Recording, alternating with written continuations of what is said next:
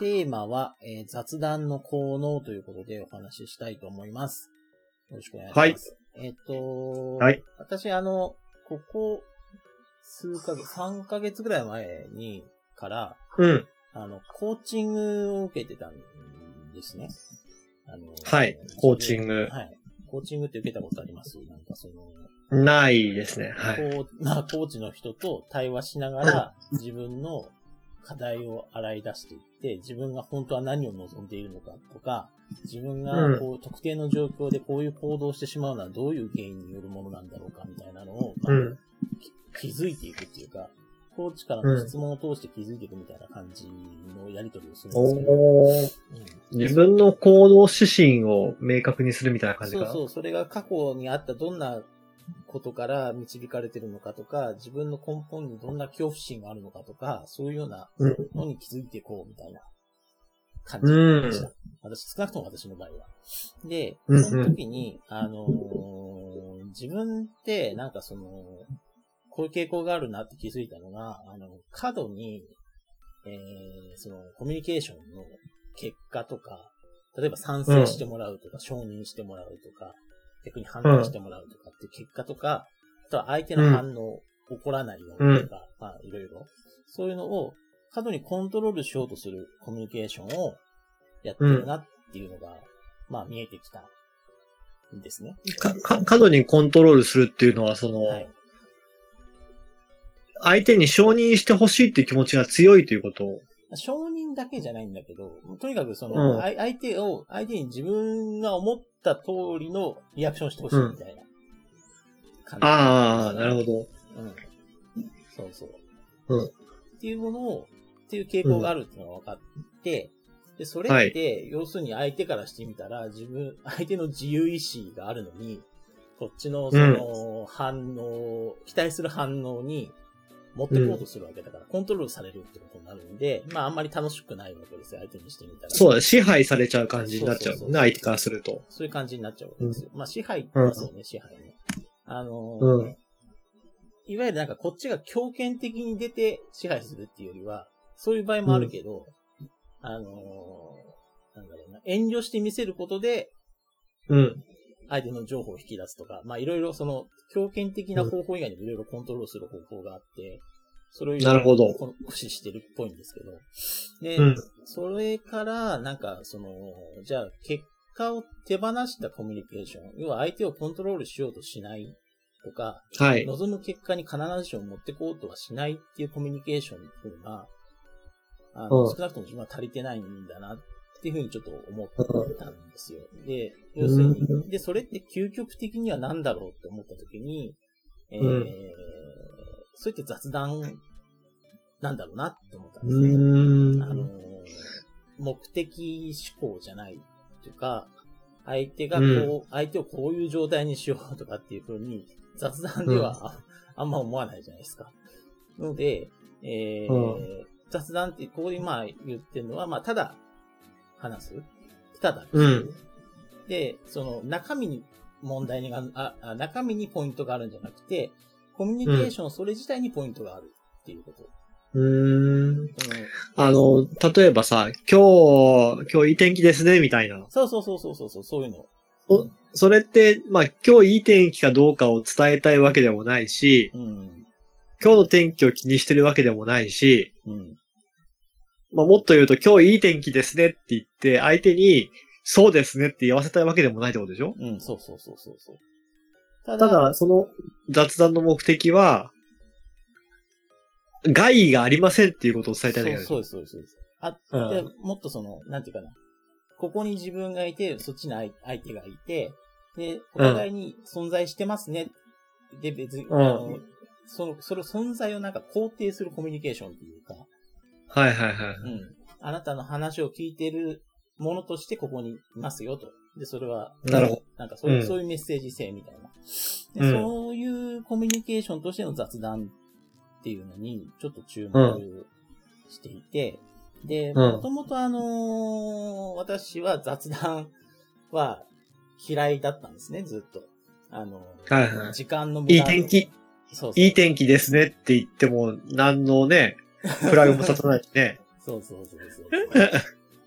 その時間の無駄だって思ってたし、あの、うん、雑談する時間があるんだったら自分のじ仕事に集中したいとかっていうようなタイプの人だったんですよ。はいはいはい。ああ。なんですけど、えー、っと、うん、これってそういう自分みたいなコミュニケーションに、うん、なんか常にこう目的思考、なんか目的になってコミュニケーションするんだみたいな、うん、そうあるべきぐらいに思ってる人が陥りがちな、なんか罠っていうか、展開だなと思って。あ、そう、そうなんだ。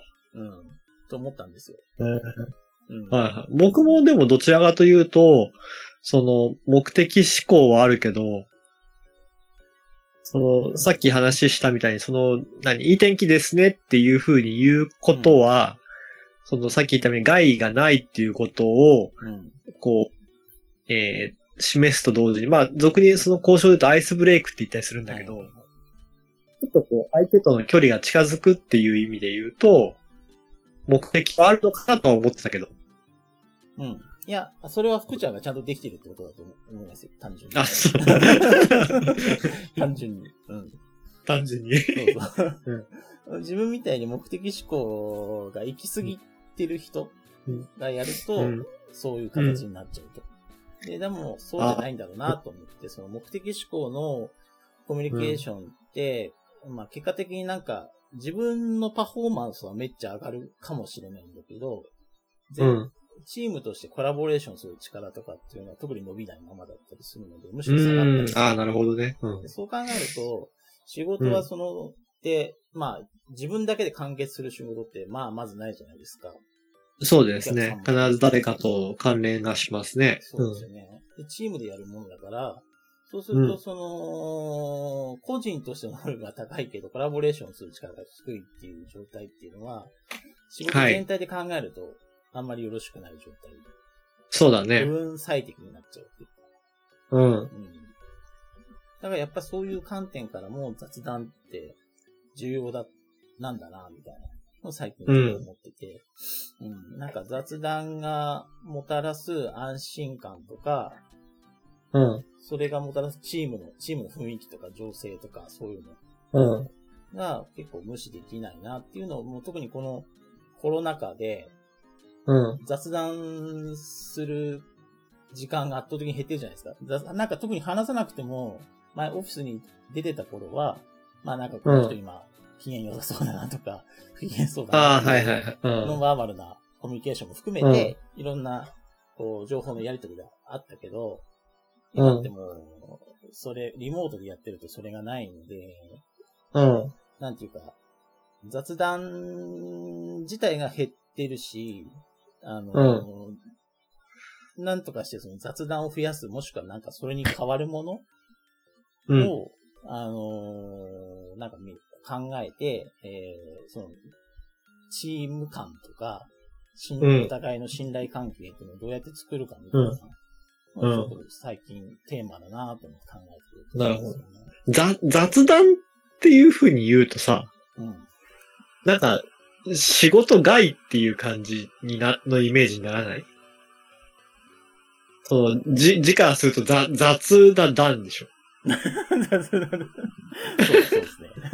あんまりだから、そう、そう、そう考えると、こう、あの、なんか、仕事外な感じになっちゃうんだけど、まあ、さっき、交渉の時に言ったアイスブレイクとかってするんだけども、うん。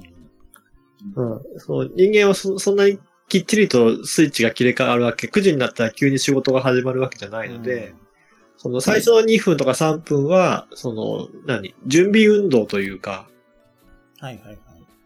で、ストレッチみたいな感じでの、その役割があるので、ざ雑談っていう風に言うとなんかちょっと、あの、うん、雑談をする代わりに、うん、な、なんと、意味付けの変更なんだけども、うん。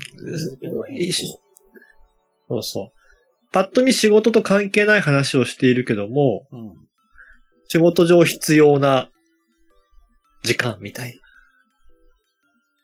な。あー。な, なんかち ょ, ちょっと違うんですけどね。あの、あほうほうあのちょっと違うっていうのは、えっと、あなんつったんだろうな。仕事を、なんつったんだろう。仕事をうまく遂行するために行うアクションっていうイメージっていうよりは、うん、仕事をする前段階として信頼関係まずないと仕事できないよねっていう感じ。うんうん、そこのニュアンスわかるかな、うん、ちょ、ちょっと違う。うーん。ああ、なるほどね。これと同じチームでの雑談っていう意味合いなんだよね。きっと新地の中では。そうだね。うん。いつも同じメンバーでするけども、ああ、そうか。じゃあ、初めましてっていうわけじゃなくて、うんうん。そうそうそうそう、いつも同じメンバー間での雑談。そうそうそう。そういうイメージですね。どっちかというと。おー、どんな雑談が？いや、雑談だからどんな雑談っていうのはないと思う。あ、そうか。はい。うん。そうそう。ただ、あの、い、い、この話をで言いたかったことは何かというと、うん、その目的思考のコミュニケーションをいきなり取ら、うん、はやめて、あの、うん、先に、その、まあ、雑談でも何でもいいんだけど、心理的安全性っていうのを作ってからじゃないと、そういう目的思考のコミュニケーション成立しないので、うん、えーうん、そこはちょっと気をつけた方がいいんじゃないかなっていうのをちょっとよく気づいたので、うん、話しさせていただいたって感じですね。なるほど。そのメンターの人との面談も雑談から入るんですか？ああ、そうだったね。なんか。うん。うん。それによって心理的な安全性ができて。うん。そうだね。うん。安全性と言えるとこまで行ったかわかんないけど、でも結構話、うん、深いとこ話してしまったんで。うん。結果的にはそう。いきなりさ、どうぞじゃなくてね。そうそう。そうそう。そう、なるほど。おー。ということで、あの、私みたいに、その、ちょっとその、いきなり本題に入るような感じの人は、えー、ちょっとコミュニケーションの仕方を変えてみたらいいんじゃないかな、というお話でした。なるほど。まあ、目的思考はね、ちょっと、うん、あの、強調しすぎるとそういう傾向にありがちということですね。うん、そうですね。はい。はい。ありがとうございます。はい。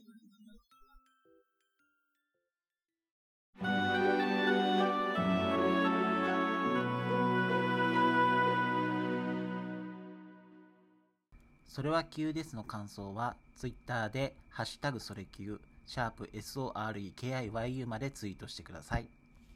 よろしくお願いします。よろしくお願いします。